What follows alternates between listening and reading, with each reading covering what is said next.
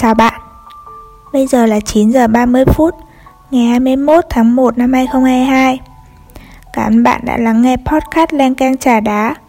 Và chủ đề ngày hôm nay của chúng mình là Ta đâu cần phải có cái người ta có. Đã bao giờ bạn cảm thấy bản thân mình thật kém cỏi Hoặc chưa tốt bằng những người xung quanh hay chưa?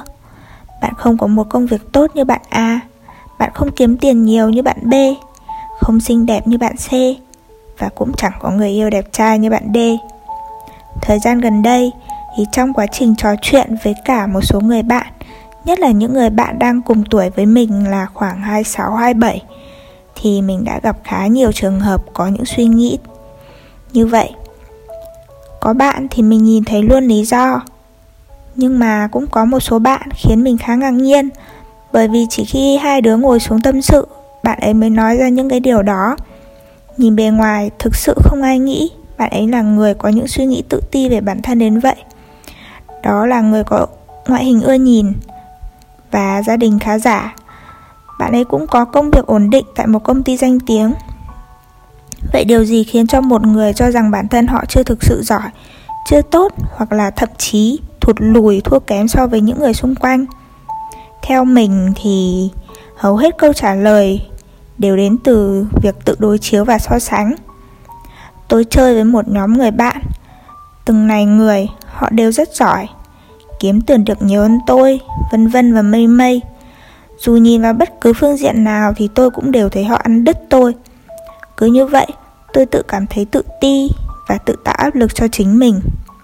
Ở một số trường hợp khác, có thể là sự đối chiếu so sánh có nguồn gốc từ gia đình, nhà trường Tuy nhiên mình cho rằng kết quả cuối cùng luôn là tự mình tạo bạn tạo.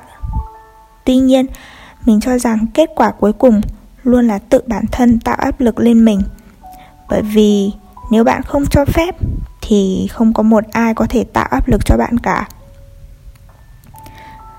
Bản thân mình cho rằng lấy một người cụ thể hay một nhóm bạn cụ thể để làm mẫu số và sau đó tự tạo áp lực cho bản thân là điều vô cùng phi lý bởi vì so với biển người ngoài kia, con số đó thực sự quá nhỏ bé.